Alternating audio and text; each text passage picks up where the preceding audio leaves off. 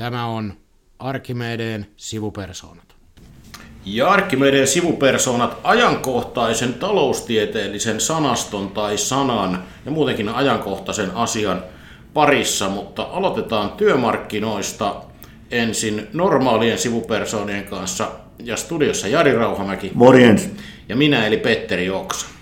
Niinhän sitä Jari kävi sitten, että viime viikolla ei tullut takkia eikä tullut optioratkaisuja teknologiateollisuuteen. Ei, eikä sitä tuluskukkaroakaan kai. Nyt ollaan sitten siinä tilanteessa, että teknologiateollisuuden meidän kolme sopimusta on irtisanottu. Näin on tehty ja näin on kaikki muutkin henkilöstöryhmät tehty. Täytyy sanoa, että vaikka ennalta olisi voinut arvata, että sopimuksia ei saada optioita aikaan, lähinnä ainakin, koska historiallinen tuotto ei niin kerro, koska näitä optioratkaisuja ei koskaan saatu aikaan. Mutta sen sanoisin, että mut yllätti kuitenkin se tapa, millä se tapahtui, että me vietiin perjantaina vielä viimeinen tarjous. Tarjous pöytään ja työnantaja sitten aikaisin iltapäivällä katsoi, että heille ei edes eväitä vastata siihen. Sanoppa tästä nyt tietenkin, sä oot paljon sanonut ja ollaan kirjoiteltu ja muuta, mutta kerrotaan vielä, että mihin tämä nyt sitten niin kaatuu? Oliko se kerta kaikkiaan, oliko kuilu niin suuri, ettei lapiot riittänyt? No sehän on näkökulmakysymys. Mun omasta mielestä ei.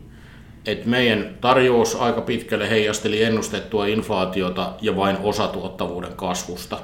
Jokainen voi siitä jo vähän laskeskella, että minkälaisista prosentista puhutaan. Työnantajan tarjous oli sitten jotain muuta. Sitä kuvaa se, että yleiskorotuksestahan tämä jäi pitkälle kiinni. Työnantajan tarjous oli vähemmän kuin nyt nykyisissä sopimuksissa, jossa on meille 0,9. Eli puhutaan aika pienestä summasta tää, suhteessa tähän inflaatioon.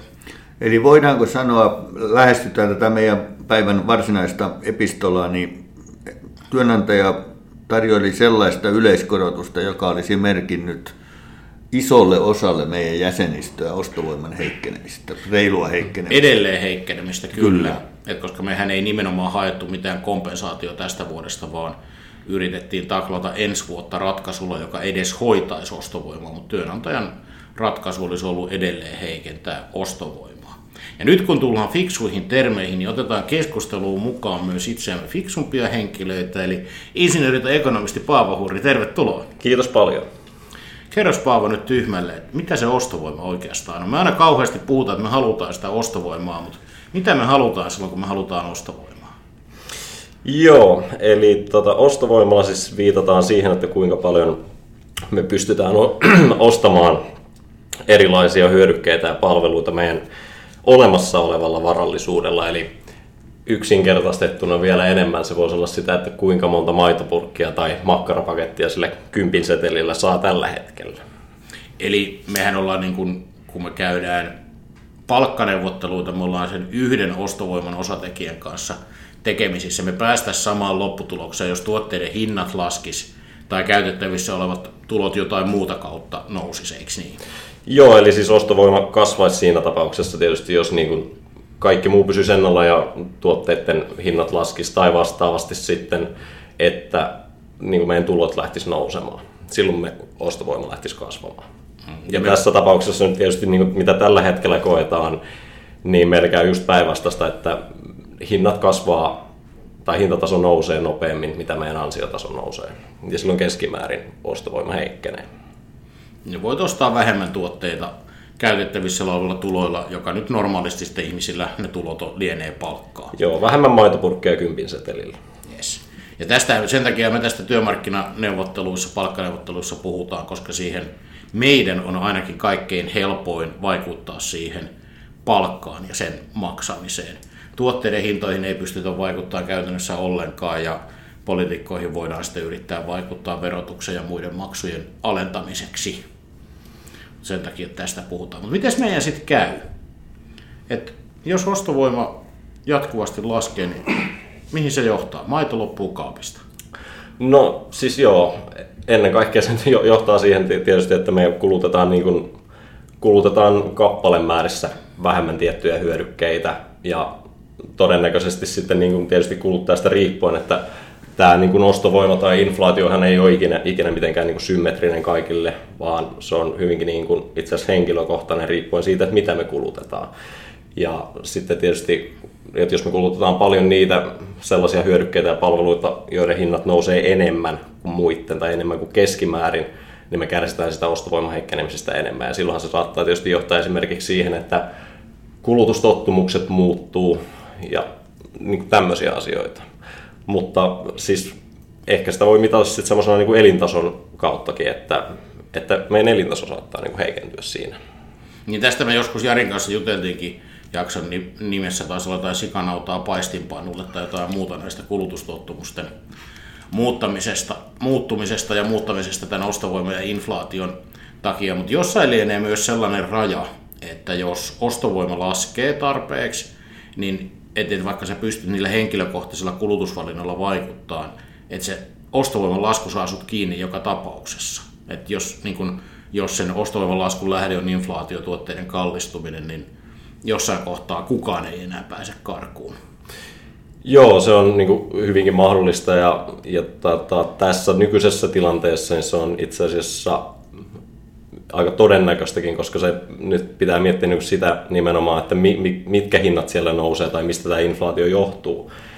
Eli tota, tietysti niin kuin, jos mietitään jotain niin yksinkertaista tilannetta, että se olisi vaikka kahvin hinta, joka lähtisi yksinään nousemaan, niin meidän olisi helppo muuttaa meidän kulutustottumuksia ja ruveta juomaan vaikka teetä, joka hinta olisi niin pysynyt alhais, alhaisempana. Ja silloin me pystyttäisiin tavallaan niin kuin karkaamaan sitä ostovoiman heikkenemistä sen osalta. Mutta tällä hetkellä, niin kuin, jos me mietitään, mitkä hinnat nousee, esimerkiksi energia- ja sähköhinta, elintarvikkeet, jotkut palvelut, niin ne on suurelta osin monet meille välttämättömyyshyödykkeitä ja me ei pystytä karkaamaan enää. Että tietysti voidaan me nyt yrittää, ei, ei laiteta valoja enää päälle lainkaan tai käytä yhtäkään kodinkonetta ei välttämättä sitten syödäkään mitään tai kerätään se ruoka jostain metsästä, niin sillähän sitä voi lähteä karkuun sitä inflaatio ja sitä mukaista ostovoiman heikkenemistä, mutta niin kuin reaalisesti niin loputtomiin me ei pystytä siltä niin suojautumaan edes kulutustottumuksia muuttamalla. Eli voi käydä niin, tai itse olen sanonut näin, että voit ostaa tulevana joulun alla niin joulukinkun, mutta johtuen sähkön korkeasta hinnasta, niin se voi jäädä paistamatta. Se voi hyvinkin jäädä paistamatta. No niin, me nähdään kerrostalojen pihalla nuotioita, jossa sitten tota yhteisöllisesti vartaassa kinkkuja käännellään. Ehkä me nyt ei ihan vielä niin synkissä tunnelmissa olla tässä kohtaa, mutta onko tämä tilanne nyt sitten erityisen poikkeuksellinen? Tuossa kun itse näitä tilastoja ja käyriä on kattellut, niin näyttää kovin jyrkiltä nämä muutokset tällä hetkellä. Joo, on, tilanne on hyvin poikkeuksellinen siihen, tai siinä niin kuin monessakin mielessä siinä, että, että miten tuo inflaatio on lähtenyt, tai inflaatiovauhti on lähtenyt nousemaan. Tämmöistä inflaatio ei ole nähty vuosikymmeniin, ja myöskään meidän tietysti niin kuin, varsinkin niin kuin näin lyhyellä aikavälillä meidän ansiotasot ei keskimäärin nouse siinä mukana. Ja viimeisimmät tilastokeskuksen luvut taisi olla, että kolmannella kvartaalilla reaaliansiot laski ansiotasoindeksillä laskettuna 4,8 prosenttia. Ja tällaista vastaavaa pudotusta reaaliansioissa eli ostovoimassa me ei olla nähty muistaakseni 70-luvun jälkeen. Siis 70-luvun jälkeen, eli meillä ei niin tällaisia muutoksia esimerkiksi mulla nyt sattuneesta syystä on tuoreemmassa muistissa 90-luvun lama kuin 70-luvun loppu. Niin, niin, eli silloin kun meillä korot juoksi 20 prosentissa ja Neuvostoliitto romahti ja mitä kaikkea nyt sitten heinäsirkkaparvien jälkeen tapahtukaan, mutta et, niin silloin kun meillä ei ollut tämän, näin iso romahdusta tai muutosta, jos puhutaan neutraalimmin kuin nyt. Joo, kyllä tämä on hyvin poikkeuksellinen tilanne, mitä me eletään tällä hetkellä. Mihin tämä sitten johtaa? Että jos tämä niin kun jatkuu siis, että onko jokainen voi laskeskella, sä sanoit 4,8 prosenttia niin kuin tällä hetkellä tämän vuoden osalta. Että jokainen voi laskea, että jos 5 prosenttia ottaa käytettävissä olevista tuloista, eli niin kuin ne, puhutaan nettotuloista, nyt ei tarvitse niin lasketa palkasta, vaan siitä, mitä jää käteen, eikö niin? Kyllä. Että otat pois, niin kuinka paljon vähemmän kulutat. Et jos otat 5 prosenttia vuotuisista vaikka siis nettopalkastasi, niin jokainen saa varmaan aika ihan merkittävän summan. Joo, kyllä tässä Onko tämä kansantaloudelle ongelma? Joo, on. on kyllä tämä on, tai tämä ainakin voi johtaa, johtaa ongelmiin. Tota, ihan jos taas väännetään vähän rautalangasta, että mitä tämä, niin nämä prosentit ja nämä tarkoittaisi niin vaikka keskimääräiselle suomalaiselle tai vaikka insinöörille, niin mehän puhutaan vuositasolla nettotulojen muutoksesta noin reilusta tuhannesta eurosta keskituloiselle tai mediaanituloiselle suomalaiselle ja keskituloiselle insinöörille noin 1400-1500 euron ostovoima heikkenemisestä.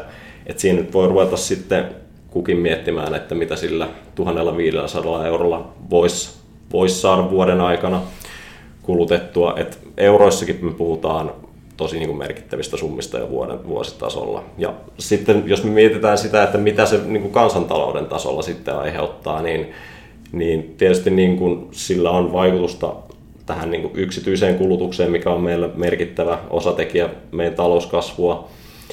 Ja sitten nykyisessä tilanteessa, kun sitä yhdistetään vielä meidän aika niin kuin epävarmaan taloustilanteeseen, meillä ennustetaan taantumaa tai talous, talouden kehitys on pysähtymässä, meidän kuluttajien luottamus on laskenut historiallisesti mitattuna niin äärimmäisen alha, alas. Ja se poikkeuksellinen tekijä siinäkin vielä on se, että nimenomaan kuluttajien luottamus heidän omaan talouteen on heikentynyt niin nämä ovat sellaisia niin indikaattoreita siitä, että on niin hyvinkin mahdollista, että kuluttajat alkaa nyt varautua johonkin pahimpaan ja säästää joka tapauksessa, mutta sitten samalla heidän ostovoimansa heikkenee, joka vielä puskee sitä yksityistä kulutusta alaspäin. Eli kyllä tämä tulee niin kuin jarruttamaan meidän talouskehitystä melko merkittävästikin sanoisin. Niin, kun viime kädessähän kaikki on sitten kuluttajista kiinni, että teollisuus ei pääse tätä karkuun, että vaikka myisit paperikoneita, niin viime kädessä se paperikonekin myydään, koska kuluttajat haluavat ostaa paperia, että joku täytyy se paperi valmistaa, että se tilausketju ei tietysti, siellä ei olla ihan heti, mutta se menee myös sinne. Joo, kyllä tämä niin koostuu pitkistä tämmöisistä tuotanto- ja arvoketjuista, siis että miten me ajatellaan, että ei me voida ajatella niin, että meillä on vain joku teollisuus jossain ja jotkut kuluttajat, jotka käy vaan siinä lähikoon-marketissa, että, että jostain ne tulee ne elintarvikkeet, ja jos niitä ostetaan vähemmän, niin silloin ne ruokakaupat tilaa niitä vähemmän, ja silloin ne tehtaat tuottaa niitä vähemmän. Silloin sieltä saatetaan jossain vaiheessa leikata työvoimaa tai lomauttaa pahimmassa tapauksessa tai jotain muuta vastaavaa, jos me mentäisiin oikeasti huonoon tilanteeseen. Eli kyllä nämä niin kuin ketjuuntuu aina niin kuin laidasta laitaan. Meneekö tämä tilanne nyt itsestään pois? Siis, et, siis, koska musta tuntuu, että meillä vaan niin todetaan, meillä mediassa hämmästellään, että no kappas, kylläpäs ihmisillä nyt menee kurjasti ja tota, ostovoima romahtaa ja inflaatio on ja sähköhintaa, mutta et, emme hirveästi näe keskustelua siitä, että miten tämä ongelma hoidetaan. Joo, no se on sitten jo melko monimutkainen kysymys. Tota... No mä, on, mulla on kynä ja paperi, mä voin ottaa vastauksen ylös tässä. Kiva kuulla. Paavon pointti. no, ähm, siitä, että me nyt lähdetään miettimään sitä, että, että tämä meidän ostovoima eli reaaliansioiden kehitys, joka on negatiivinen, johtuu nimenomaan tästä korkeasta inflaatiosta, niin meidän pitäisi ehkä lähteä sitten purkaan sitä inflaatioa jollain tavalla. Ja lähteä miettimään, että mikä siellä on se tekijä, mikä niitä hintoja nostaa. Ja no, ehkä yksinkertaisesti voisi ajatella silleen, että se niin muutama, muutama tekijä, mitä siellä on taustalla, tietysti niin kuin, joko se voi olla kysyntä- tai tarjontaperusteista. Ja tällä hetkellähän meillä on niin kuin aika selviä merkkejä siitä, että meillä ei ole semmoisesta niin kysyntäperusteisesta inflaatiosta kyse, eli mikä johtuu siitä, että meillä on niin kuin esimerkiksi yksityinen kysyntä kasvanut voimakkaasti, joka lähti sitten puskemaan niin kuin tuotantomääriä ylöspäin ja samalla sitten niin kuin nostamaan niitä hintoja. Et siitä mä en näkisi, että tässä on kyse vaan nimenomaan siitä, että meillä on koronan jälkeen tai korona-aikana tullut vakavia ongelmia, jotka on niin kuin osittain jäänyt päälle, eli tämmöisiä niin kuin tuotannon pullonkauloja, jotka on sitten, joista päästiin pikkusen eroon tai jotka purkaantu jonkun verran, kun me tämä pandemiatilanne lähti helpottamaan. Mutta sitten meillä lähti tämä nykyinen sotatilanne Euroopassa käyntiin, ja sitten se tietyllä tavalla niin kuin haittaa tietysti niin kuin elintarvikkeiden tuotantoa, raaka-aineiden vientiä ja tuontia, energia-asioita, mm. Siis tämmöisiä monia juttuja. Eli se olisi nyt sieltä niin kuin tarjontapuolelta kiinni. Mutta ää, se, mikä tässä inflaatiossa niin kuin on kyllä, että kun se nousee, niin me, tämä kulutus lähtee niin kuin väkisinkin tippumaan. Niin silloin se tietysti tasaa sitä mark- markkinoiden toimintaa semmoiseen niin kuin tasapainopisteeseen, että se, ne lähtee kyllä toimimaan, mutta nämä on semmoisia juttuja, että nämä vaatii aikaa. Eli nämä ongelmat ei ratkea itsestään niin kuin hetkessä. Ja sitten meillä on tietysti niin kuin poliittisia toimenpiteitä, joilla me voidaan lähteä jarruttamaan inflaatio, eli just niin kuin keskuspankkien ohjauskoron nostaminen, mutta sitten tämmöisessä tapauksessa niin onko se kaikista tehokkain rahapolitiikan keino, että jos ne on tarjontapuolen ongelmista kyse ja tämmöistä tuotannon pullonkauloista, niin kuinka paljon se jarruttaa. Totta kai se vaikuttaa siihen kokonaiskysyntään, mutta silti meidän pitäisi niin pystyä avaamaan tavallaan sitä tuotantoa siellä sillä tavalla, että se tarjonta lähtisi tulemaan sieltä taas. Niin mulla on ainakin vähän tullut sellainen tunne, nyt voi siis tässä taas amatööri heittelee, että keskuspankkien koronnostot on tällä hetkellä sellaista imagopolitiikkaa keskuspankkeilta, että ne haluaa antaa kuvan, että tehdään jotain ja tällä kuvalla vaikutetaan markkinoihin, koska ajattelisin, että jos sillä koronnostolla haluttaisiin tappaa inflaatio, niin korothan pitäisi nostaa inflaatiota suuremmaksi.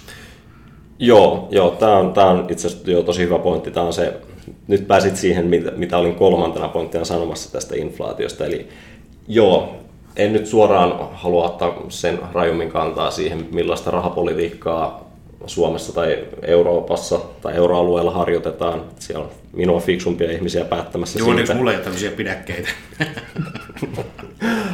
Mutta joo, se on ihan totta. Ja se ehkä myös, kun sanoit siitä, että se on tällaista imakomaista rahapolitiikkaa, niin tämä kolmas tekijä, mikä inflaatio vähän vaikuttaa myös, on semmoiset inflaatio-odotukset, eli inflaatio tavallaan lähtee toteuttamaan mm. itseään. Eli, eli jos me lähdetään niin uutisoimaan tai ennustamaan sitä, niin kuin vaikka Suomen Pankki teki kesäkuussa, että he ennusti keskimääräisen inflaation olevan tänä vuonna noin 5 prosenttia, niin silloin kuluttajat automaattisesti ajattelevat, että nyt se inflaatio tulee olemaan sitten 5 no, prosenttia tai enemmän. Ja silloin, ja... silloin se kuluttaja lähtee miettimään sitten omaa niin kuin käyttäytymistään sen perusteella. Ja sitten siinä on se, että se inflaatio tavallaan toteuttaa itsensä niiden inflaatio-odotusten kautta. Mutta sitten kun me voidaan pelata sitä myös näillä koronnostoilla. Eli sitten kun me lähdetään ehkä nostamaan näitä korkoja, niin me voidaan vaikuttaa myös siihen inflaatio-odotukseen sitä mm. kautta, vaikka se olisikin vähän sellaista imakomaista, mutta... Niin, eikä mä pitänyt sitä välttämättä huonona, että kaikki muistaa, kuinka tuota Euroopassa korkojen nousut laitettiin kuriin, kun keskuspankin johtaja sanoo, että whatever it takes. Siis luotiin vakautta markkinoille puheilla. Tekemä, siis kysymys oli lopulta taas sit luottamuksesta, mihin uskotaan. Kyllä. Mutta sanois Jari, tota, minkä takia poliitikot ei, ei puhu tästä? Onko tämä liian vaikeaa? Tai onko, voiko tässä polttaa näppiinsä? Niin, mä jäin tuossa miettimään monta, montakin politiikkaan liittyvää asiaa tuossa Paavon puheenvuoron aikana, niin, niin se, ensinnäkin semmoinen kysymys Paavolle, että kun puhuit siitä 1400, niin, niin tämähän on sitten poliittinen kysymys on se, että kun se inflaatio laukkaa ja, ja, se on, ja, ja ostovoima heikkenee, mitä tapahtuu niille ihmisille, joille se tavallaan ei ole sitä, joka ei pysty muuttamaan sitä kulutustottumuksiaan, joilla niin sanotusti rahat menee juuri siihen, mitä, kun puhuit energiasta, sähkölasku on maksettava ja kaupasta on jotain ostettavaa, niin tämähän on mitä suuremmassa määrin myös sit niin kuin politi- mm. politiikan kysymys. Ja, ja näet sen niin kuin ekonomistina, että tästä tulee, että tämä tilanne on sellainen, että se vaikuttaa tämän niin politiikan puolelle. Joo, tuo on hyvä kysymys. Ja tästä itse asiassa on tullut vähän aika sitten ihan niin kuin tieteellistä, taloustieteellistä tutkimusta ja laskelmia, että miten esimerkiksi tämä niin kuin nykyinen tilanne vaikuttaa erilaisiin kotitalouksiin. Tämä oli muistaakseni Laboren tekemä paperi, jossa oli tämmöistä, tehty tämmöisiä niin kuin tyypillisiä suomalaisia kotitalouksia, jossa on esimerkiksi kaksi vanhempaa, jotka on yle, ylempiä toimihenkilöitä ja tienaavat keskimääräistä paremmin, versus sitten tilanne, jossa on vanhempina kaksi työntekijää ja tulotaso on heikompi. Ja nämä vaikutukset ei tietenkään ole niin kuin symmetrisiä millään tavalla totta kai ne prosentit me voidaan laskea aina silleen, että, että niin kuin kaikki kärsii suunnilleen vaikka sen saman mm. inflaation. Ja keskimäärin ansiotasot nousee tämän verran, mutta ne on niitä prosentteja. Sitten kun me katsotaan niitä euroja taas, niin ne euromääräthän siellä on täysin erilaisia. Ja sitten ei näiden niin kuin henkilöstöryhmien väliset ansiotasokehitykset välttämättä ole mitenkään identtisiä, mutta sitten kun niin kuin sanoit nimenomaan tästä, että että jos ei ole mahdollista muuttaa niitä kulutustottumuksia, niin silloin sillä kuluttajalla on kyllä aika vähän keinoja enää suojautua tältä tältä niin inflaatiolta tai ostovoiman heikkenemiseltä millään muulla kuin, niin kuin karsimalla kaikkea semmoista vähemmän pakollista kulutusta.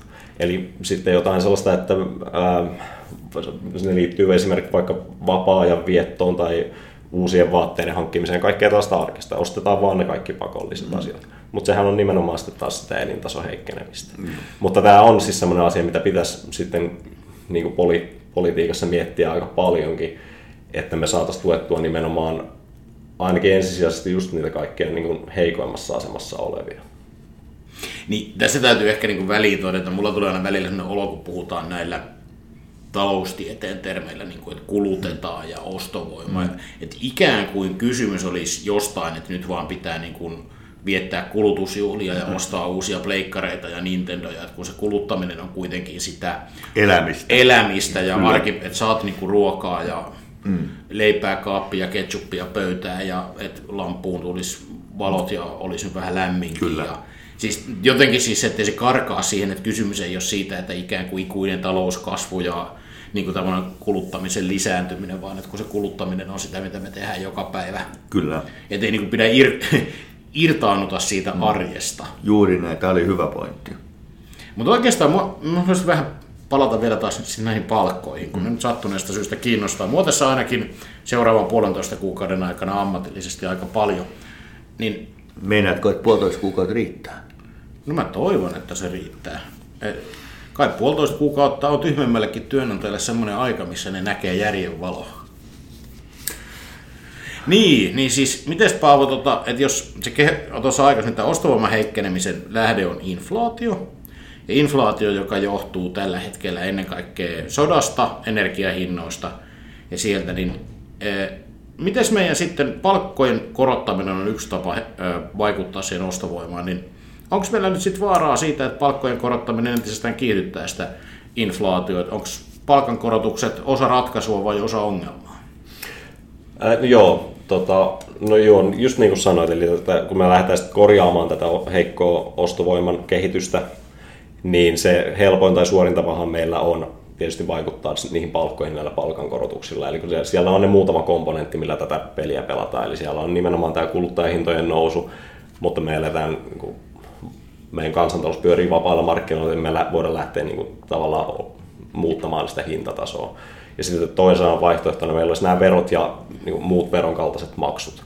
Mutta tietysti niin kuin, niittenkään ei voida olettaa ehkä muuttuvan mitenkään sillä tavalla merkittävästi, että me pystyttäisiin tällaista kuoppaa kuromaan kiinni sillä, että me alennetaan verotuksia niin paljon, että tämä, tämä lähtisi umpeutumaan. Eli se, ne palkankorotukset on se ensisijainen ja tehokkain keino tässä niin kuin siitä ostovoimasta huolehtimiseen. Ja tota, jos me sitten lähdetään miettimään tota toista asiaa, mitä kysyit, eli tätä, tätä lähteekö inflaatio kiihtymään entisestään, jos me nostetaan niitä, niitä palkkoja, niin mä sanoisin, että joo, että semmoinen riski on teoriassa aina olemassa, niin kuin ekonomistina tämmöisiä asioita miettii, mutta sitten kuinka relevantti se riski on tällä hetkellä ja tässä tilanteessa, niin, niin se on hyvä asia tiedostaa, mutta mä en pitäisi sitä riskiä merkittävänä. Niin, koska eikö se mene niin, että palkkojen nostaminen lisää inflaatiota – kun rahan määrä markkinoilla lisääntyy, joka nostaa kulutusta, kaikkea ostetaan entistä enemmän. Joo. Ja, mutta jos niin ajattelee, että nyt meillä on niin tilanne, jossa tuotteiden hinnat nousee jo muista syistä, niin ikään kuin palkkojen nostaminenhan ei kovin nopeasti voi lisätä entisestään kulutusta, vaan pid, niin kuin lähinnä pitää sen nykyisellä tasolla. Joo, just näin. Eli tota, kaikille, niin kuin jos me mietitään euroalueen in, inflaatio, niin, joka on tällä hetkellä Suomea korkeampi vielä, ja me kuitenkin pelataan niin kuin sillä tavalla myös samalla markkinoilla, vaikka meillä on niin kuin totta kai tämä oma, oma kansantalous tässä, niin se, että, että jos me lähdettäisiin miettimään palkankorotuksia aika merkittäviäkin, niin pitäisikö niiden olla sitten jopa niin kuin inflaatioprosenttia tai inflaatiovauhtia korkeammat niiden palkankorotusten, että se ostovoima kasvaisi reaalisesti jolloin se kysyntä lähtisi kasvamaan niin paljon, että se lähtisi puskemaan niitä hintoja eteenpäin. Eli, eli puhutaan niin kuin mun mielestä aika merkittävistä palkankorotuksista, että, että niin lähtisi oikeasti tapahtumaan. Mm. Plus se, että meidän kansantalous on euroalueella sitten niin kuin melko pieni, pieni tekijä, eli puhutaan varmaan parista prosentista, mitä Suomi kattaa euroalueesta, niin se, että, että miten niin kuin meidän, meidän maassa tapahtuvat tai meidän kansantaloudessa tapahtuvat ansiotason nousut lähtisi kiihdyttämään sitä inflaatiota, kun se inflaatio tulee meille jostain ulkopuolelta. Mm. Et se, ei, se, niin kuin, se ei tavallaan kasva täällä Suomen sisällä, vaan siitä, mitä me ostetaan muualta. Niin se, sen takia, näistä syistä en pitäisi sitä niin, tästä palkkainflaatiokierrettä tai sen riskiä kovin merkittävänä. No muistelenpa tuossa kesällä EKP-pääjohtajankin todenneen, että yritysten voitonjako on tällä hetkellä niin suurta, että se lisää, lisää tulo, tuloja markkinoille inflatorisesti paljon enemmän kuin palkat, että, niin kuin, että se on suurempi ongelma. Mutta tämä tuli nämä, niin että me ollaan pieni kansantalous ja muut maat, niin silloinhan me tullaan myöskin sitten kilpailukykyyn. Ja että, että jos Suomi huolehtii omasta kilpailukyvystään, mitä meillä esimerkiksi tuolla Etelärannassa majansa pitävät kustannuskilpailukyky Talebanit huutavat, niin, niin tuota, meillä on tämä kilpailukyvyn jatkuva juoksu, mutta on, tässähän on nyt se, että tuolta Euroopasta kantautuu tietoja, että palkankorotukset on ollut aika paljon isompia kuin on totuttu. Ja eikö se tarkoita silloin sitä, että ei meidän kilpailukyky heikkene, ainakin, ainakaan jos me tehdään samankokoisia palkankorotuksia. Ne on suhteessa siellä mu- mu- muualla tapahtuvaan. Joo, se on just näin. Eli tota, aika monissa meidän kilpailijamaissa, jotka voidaan pitää niin kuin myös niin kuin Suomen kaltaisina kehittyneinä kansantalouksina, joiden kanssa me käydään paljon kauppaa, eli Saksa, Alankomaat, joinain esimerkkeinä, on neuvotellut merkittävistä palkankorotuksista. Ja jos nyt mietitään näitä kilpailukykymittareita, joissa niin suhteutetaan sitten palkansaajakorvauksia työn tuottavuuteen, tai sitten palkkasaaja, palkansaajakorvausten summaa tai niin työvoimakustannusten summaa niin siihen tuotannon arvoon, niin se, että jos me oletetaan, että näissä niin kuin kilpailijamaissa työn tuottavuus kehittyy suunnilleen samaa vauhtia kuin meillä, mm. niin silloinhan niin kuin yhtä korkea palkankorotus, mitä siinä kilpailijamaassa on maksettu tai sovittu, jos me maksetaan se sama palkankorotus Suomessa, niin meidän kilpailukyky pysyy itse asiassa samalla tasolla. Eli se suhde siinä niiden, niiden välillä ei muutu. Mutta meillähän kilpailukyky on parantunut huomattavasti ja se johtuu nimenomaan siitä, niin kuin, tai yksi niin kuin oleellinen tekijä siellä on ollut se, että Suomessa palkankorotukset on ollut huomattavasti maltillisempia kuin meidän kilpailijamaissa tai sitten euroalueella. Ja tämä on vetänyt meidän kilpailukykyä niin kuin tosi paljon eteenpäin, eli sitä ollaan tavallaan tehty nyt sitten niin kuin työntekijöiden palkansaajien kustannuksella osittain. Ja tota... no onko nyt niin, että ostovoimasta on ehkä suuren, enemmän tarvetta olla huolissaan kuin kilpailukyvystä? No nämä on molemmat tärkeitä, tärkeitä osatekijöitä ja tietysti vähän niin kuin eri, eri näkökulmista. Että totta kai meidän kansantaloudessa viennillä on tosi iso merkitys. Eli kun meillä on pieni kansantalous ja me ei tietenkään tuoteta kaikkea itse, vaan osa asioista me ostetaan ulkomailta. Eli meillä on tuontia ja vientiä, me viedään sinne sitä, mitä me, me tuotetaan tehokkaiden, tehokkaiden niin se kilpailukyky pitää ottaa huomioon siinä mielessä, koska sitten kun meidän kilpailukyky pysyy hyvällä tasolla, niin ne meidän palvelut ja hyödykkeet, mitä me viedään ulkomaille, niin niitä ostetaan enemmän ja enemmän. Ja tämä näkyy suoraan sitten esimerkiksi meillä teollisuudessa tehtyissä työtunnissa tai teollisuuden työllisyydessä, mikä taas niin kuin, totta kai auttaa meidän omaa kansantaloutta. Mutta sitten yhtä lailla, että ei se, ei se kilpailukyky saa perustua pelkästään siihen, että se on sen palkansaajan niin kuin ostovoimasta tehty, vaan mm. kyllä se pitää sopia siihen välimaastoon johonkin. Ja sitten siihen pitää huomioida aina se, niin kuin se totta kai se työn tuottavuus myöskin, että miten se työn tuottavuus meillä kehittyy. Niin ja mä näen kyllä aika pian tuota seinän tulevan vastaan sinne, jos me pelkästään työn hinnalla haluttaisiin kansainvälisillä markkinoilla kilpailla. Et mu- tulee mieleen muutamakin väkirikkaampi maa, jotka pärjää siinä hommassa todennäköisesti meitä paremmin. Mutta tällä kun ei ole ekonomisti, niin arkijärjellä sanottuna kun puhuit siitä, että 4,8 prosenttia on ostovoima heikentynyt kolmannella kvartaalilla, niin kyllähän arkijärki sanoo, että jos ihmisten ostovoima heikkenee jatkuvasti, niin se johtaa siihen tilanteeseen, että mikään ei ns. liiku. Kyllä, joo. Se, se alkaa, ollaan. Kyllä. Et se alkaa, alkaa niin kuin väistämättä hidastaa sitten tämän niin kuin talouden moottorin toimintaa. Että se optimaalinen tai mitä me pidetään euroalueella hyvänä hyvänä tai mitä EKP ajattelee on se, että inflaatio olisi noin 2 prosenttia tai lähellä sitä, jolloin kuluttajat kokis hidasta, tasasta hintojen nousua, mm. joka puskisi sitä kulutusta ja tähän tämä ajatus perustuu. Ja se perustuu myös toisaalta siihen, että se toimii tehokkaimmillaan silloin, kun ne kuluttajat voi luottaa siihen, että se hintatason muutos pysyy tasaisena, koska silloin he pystyvät ennakoimaan omaa toimintaansa ja käyttäytymään sen mukaan. Ja nyt se ongelma on siinä, että kun se käyrä nousee pysty suoraan ylöspäin, niin nämä asiat muuttuu. Ja silloin se alkaa niin kuin väkisin laittaa kapuloita rattaisiin. Yes. Eiköhän tota, musta tuntuu, että meillä on studion lattialla sen verran paljon rautalankaa tämän jakson jäljiltä, että ruvetaan siivoilemaan niitä syrjemmälle, että päästään muihinkin hommiin. Kiitos Paavo ja eiköhän tätä ostovoiman ongelmaakin tässä pyritä hoitamaan muun muassa työmarkkinaneuvottelulla lähiviikkoina. Siihen onnea Petteri. Kiitos. Yes. Moro. Moi moi.